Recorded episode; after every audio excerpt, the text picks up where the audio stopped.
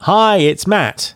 Just before we start the show, I want to tell you about a great live event I've got coming up on the 27th of March. To celebrate 600 episodes of Recruiting Future, I'm going to be hosting a live Ask Me Anything webinar. This is your chance to pick my brain on anything you like, including market trends and predictions, the impact of AI on recruiting, skills based hiring, the changing role of recruiters, podcasting tips, or even my favourite Scottish tourist destinations and whiskies. Literally, ask me anything. I'll also be joined by some surprise special guests who'll be adding their perspectives to the conversation.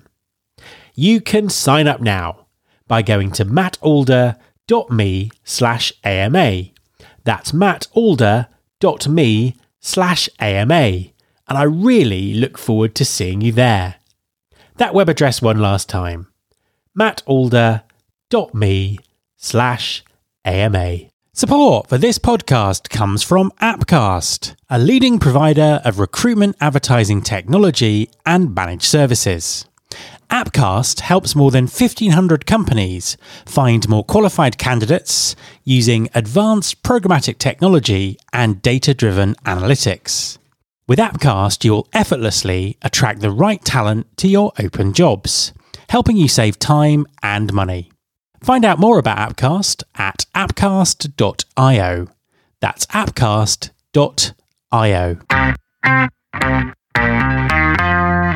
There's been more of scientific discovery, more of technical advancement and material progress in your lifetime and mine than in all the ages of history.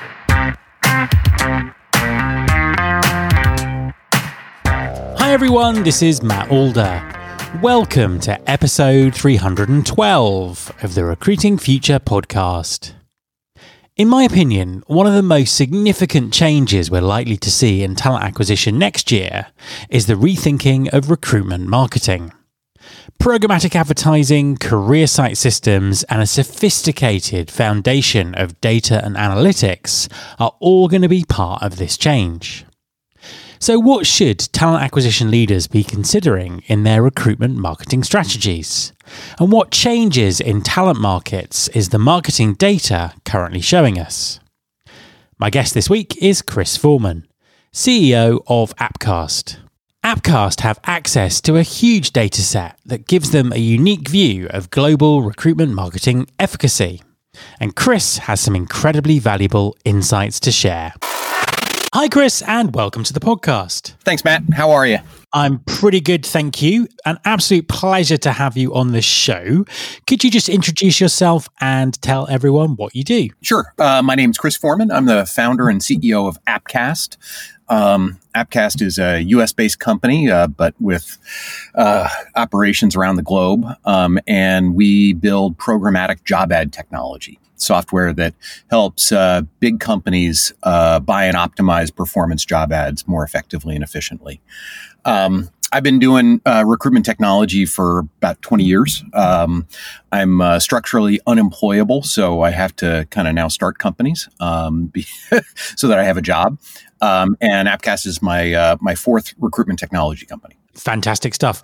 But before we get too far into the conversation, I'm just thinking it might be good just if you could give everyone a quick explanation as to what programmatic advertising is, because I know that there is still a lot of people who don't quite understand the concept. Oh, 100%. And, and not only is, uh, is it uh, some people don't understand the concept, it's kind of a Rorschach test. It, it, like you can have a bunch of people understand it um, through one lens and, and kind of see the picture um, and interpret it differently. So, um, understanding that this is a bit of a term of art, uh, this is my definition, and it's really straightforward. Um, so, programmatic is a catch-all uh, advertising technology term that you know fundamentally talks about the use of software and data to optimize ads this isn't specific to jobs. In fact, um, uh, the the programmatic uh, ad revolution kind of came to consumer and B two B ads um, in search and social, display, video, well before it came to job ads. And there's lots of different flavors of programmatic technology outside of the job space. Um, inside the job space, uh, it, it pretty much is, is focused on the use of web based software um, to buy um, and place pay for performance job ads um, in the pay for performance job ad ecosystems around the globe. So, pay for performance is rather than paying for a a job ad that goes up for 30 days and it's just like a flat rate, you know, kind of uh, the traditional job posting. Uh, you pay uh, whenever somebody looks at your job ad. Um, so that's oftentimes called cost per click. When somebody clicks on a job ad, um, you, you, you, pay uh, you know a, a few pennies. Um, that's the model that that Indeed has popularized, and Indeed is you know the largest um, you know job site globally. So that's kind of a big deal. Um, there's other models of, of pay for performance job ads. You can pay per application. Um, in some cases, you can even pay per quality application. And there's a whole bunch of stuff in between. But fundamentally, it's the use of third party software uh, to buy and place ads on job sites um, where you are paying for an outcome rather than for a duration. Now, the work that you do means that you have access to a, lot of data about what's going on in the market. How are you seeing the talent markets change sort of through the course of 2020? Yeah. Oh, it's a it's a it's a great question, Matt. Um, and I am an absolute data nerd. So um, let's just talk a little bit about the data set that we have at Appcast, and then I can talk about the the the kind of macro trends that I'm seeing. So um, Appcast has been around since uh, 2014, um, and you know in that time um, you know, about $700 million worth of job advertising um, has flowed through our system. We've bought or optimized seven and a half billion job ad clicks and, um, and generated over 1.2 billion job applications. So we're talking about a big data set.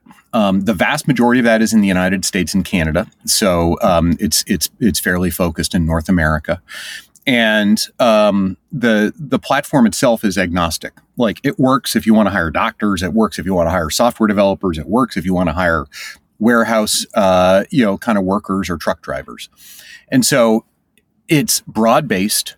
Um, it is across you know almost every type of applicant tracking system that is commercially available in North America.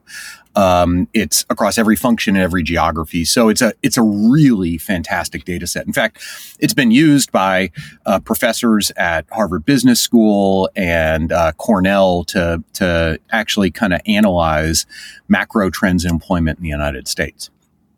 So uh, we've got a we've got a data analytics group here at Appcast, and and so we're always kind of looking at what what the data tells us. And one of the things that we found is there's been a transformation in you know what I call the front in the war for talent. So like if you go back to, you know, that, that seminal McKinsey, you know, kind of white paper that was published in 1997 called The War for Talent that I think every, you know, uh, executive at a major company in the last 20 years has read. Um, you know, and, and ironically, that was the year that I, I joined the industry. Um, you know, the, the focus of, of that McKinsey white paper was talking about the, the, the critical need for organizations to find uh, recruit and retain um, specialized and high performing talent. And so, you know, in, in the technology space, you know, that the conventional wisdom software developers, you know, clearly high performing salespeople, um, uh, executives that know how to make things happen, um, were the, the, the kind of focus of, of that article. But if you fast forward to today, um, what's super interesting is that um, the marketplaces, the job ad marketplaces in the United States are now telling us that a, um, uh, a, a different type of talent is most in demand, and that is the e-commerce supply chain. So over the course of 2020, you know, clearly impacted by COVID, you've started to see that what people are willing to pay for a, a technologist or a software developer in um, Chicago, San Francisco, Austin, New York, and Boston are being eclipsed by what um, organizations are willing to pay for warehouse workers in, you know, I'm, I'm, this is metaphorically, I'm making this up, Peoria, Topeka, um, you know, the, the, the giant fulfillment centers that are at the, the, the, the crossroads of two major um, highways or delivery drivers that drive um, the last mile to get boxes to our homes. Um, in fact, uh, if you if you take a look at the data, right now the the um, a click for a technologist in those areas I talked about is anywhere from like forty cents to three dollars, um, which is is pretty robust. But for warehouse workers, um, where you've seen a 300% increase in jobs available for warehouse workers, you've also seen a 40% decrease in supply for those jobs because a lot of people are kind of opting out of, of working in those environments due to COVID. There's also a great deal of competition for these folks. You're seeing job ad prices on the low end being a dollar, okay, compared to 40 cents, and on the high end up to over $10.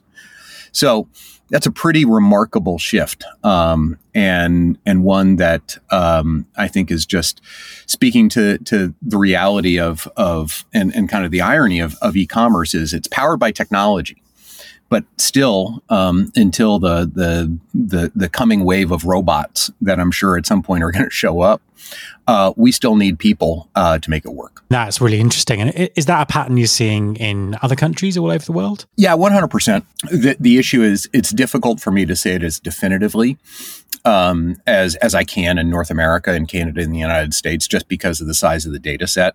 But um, if we were to look at the data sets that we have in EMEA um, or in APAC, uh, they, they are following similar trends.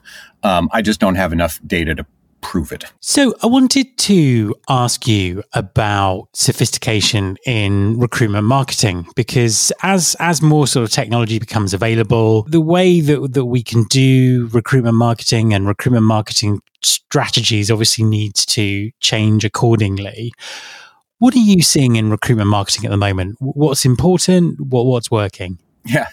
So um, you know, for, for your listeners, I, I, I don't know if they're going to love what I have to say because it's not going to be, you know, like some whiz bang, um, you know, piece of tech out there that all of a sudden is the silver bullet that solves all, you know, recruiting problems for everyone. What I'm seeing is, is kind of actually a return to some basics.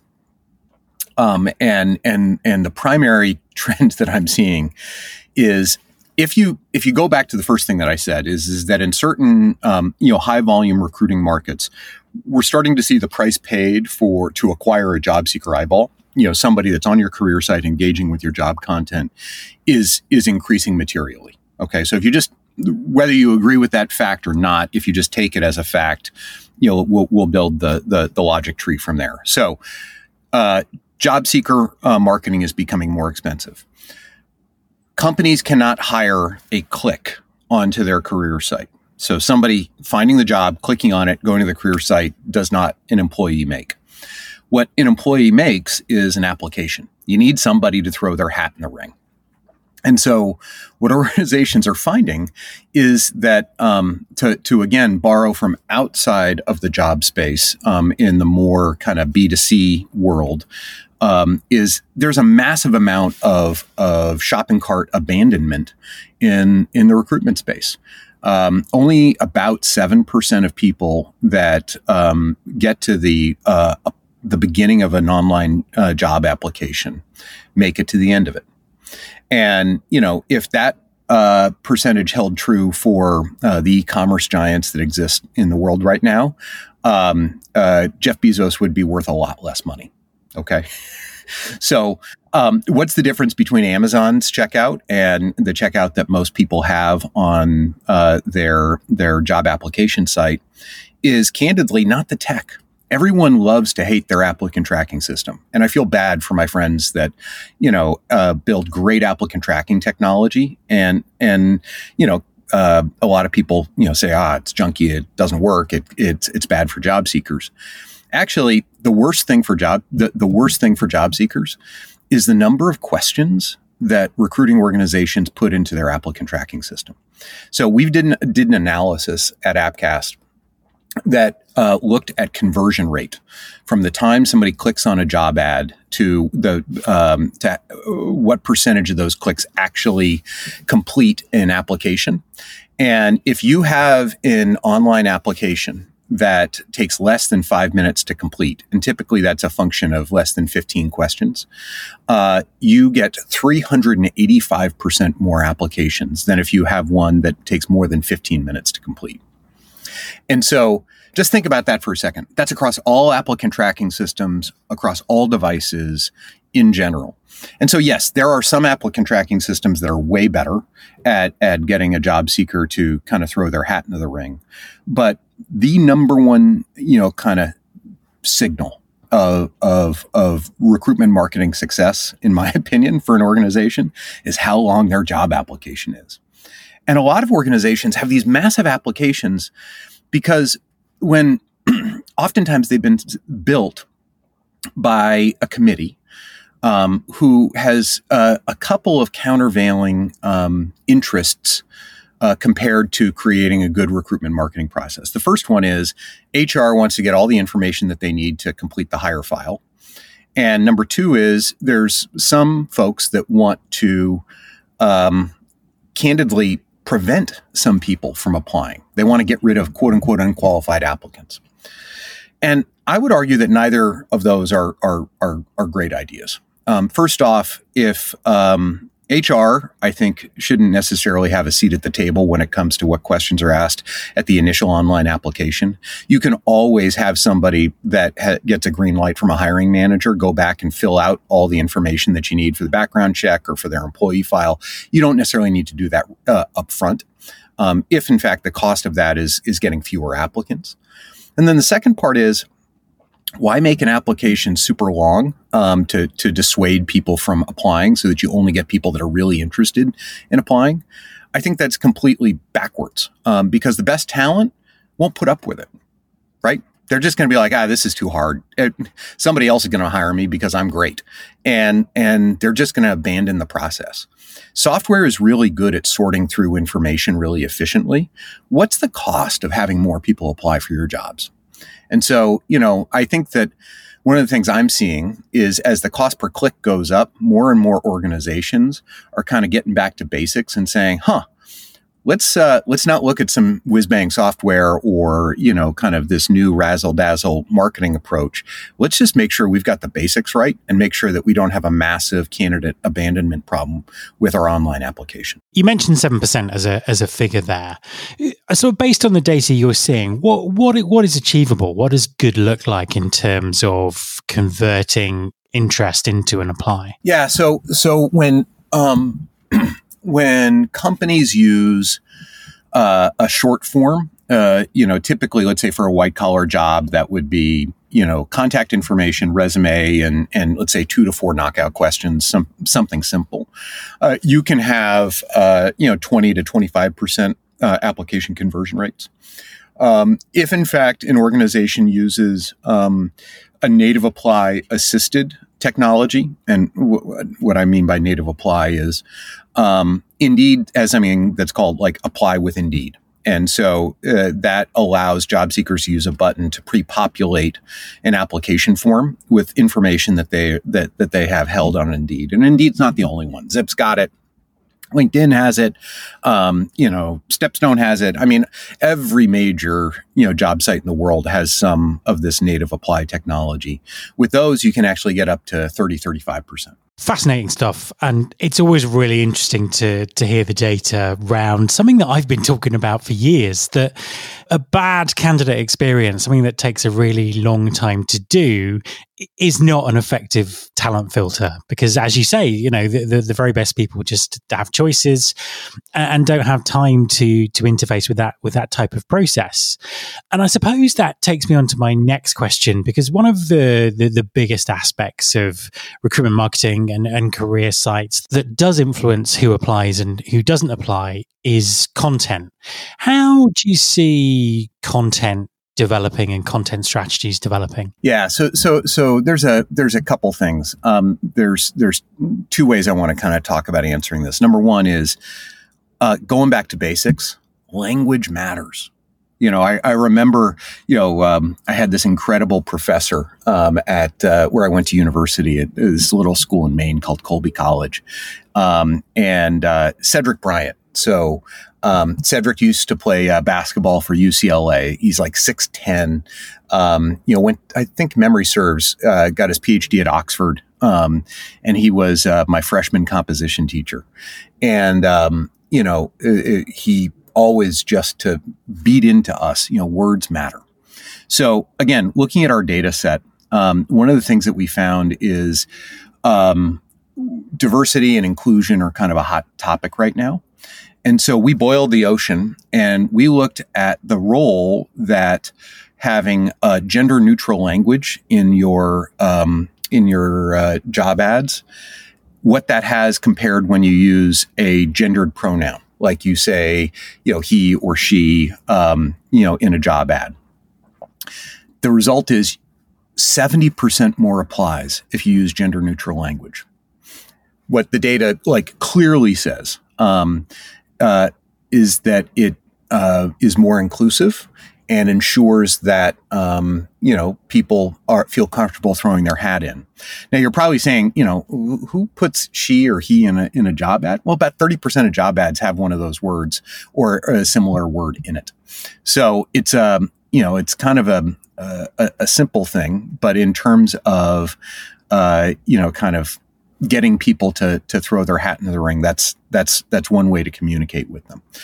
The other way is um, uh, you know, t- to again go against what I've just been talking about, which is I don't have a silver bullet or new pieces of technology that can kind of make things better. There are there are a couple things that are out in the market right now that I just think are super razzle dazzle and neat, and I believe can can help.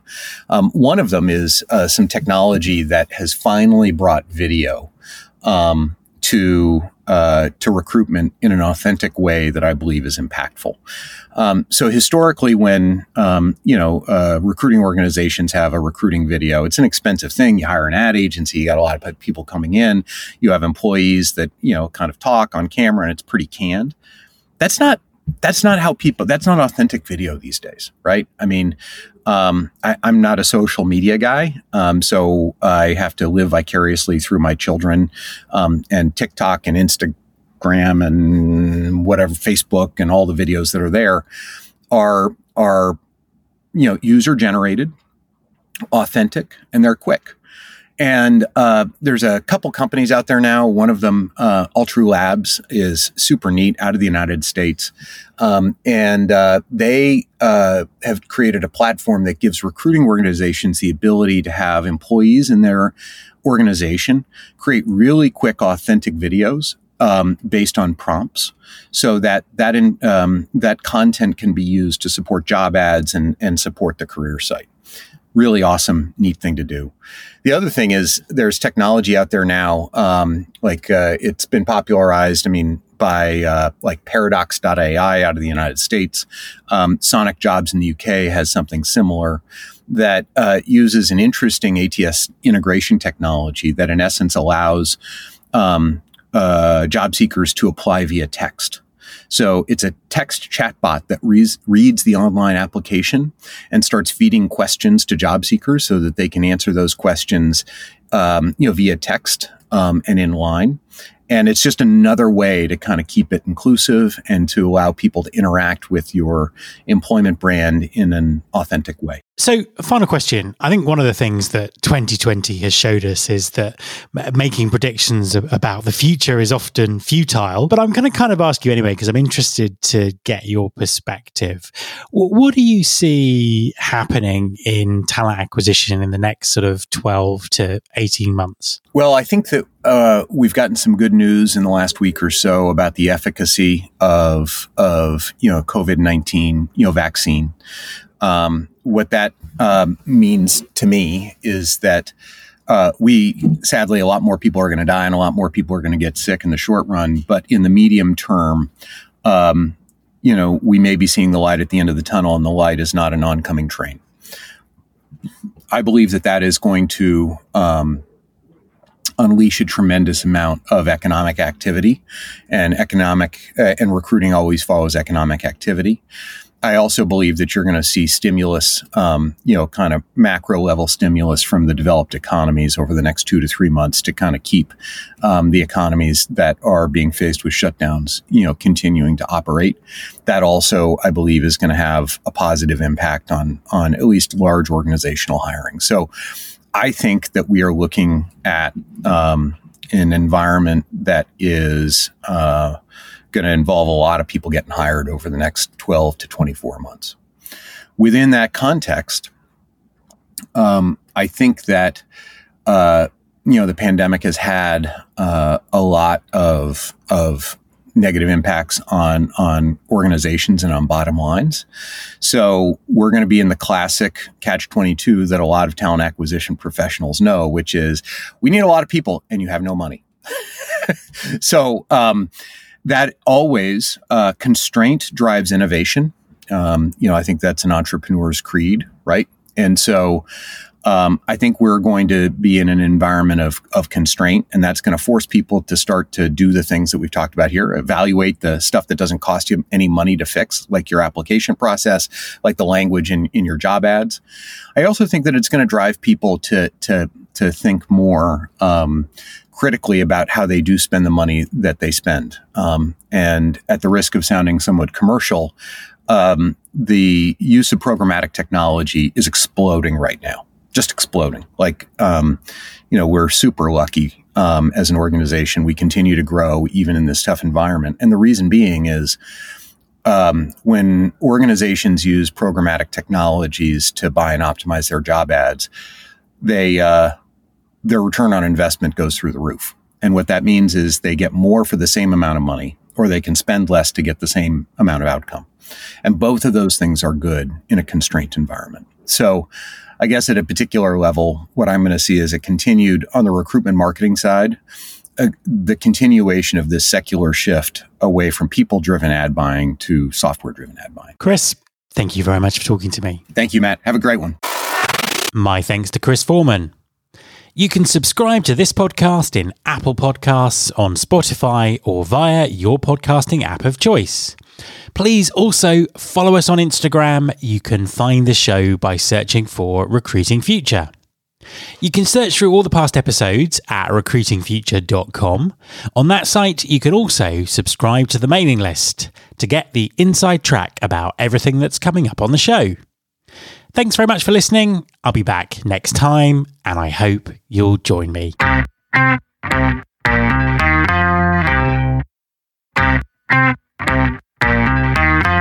This is my show.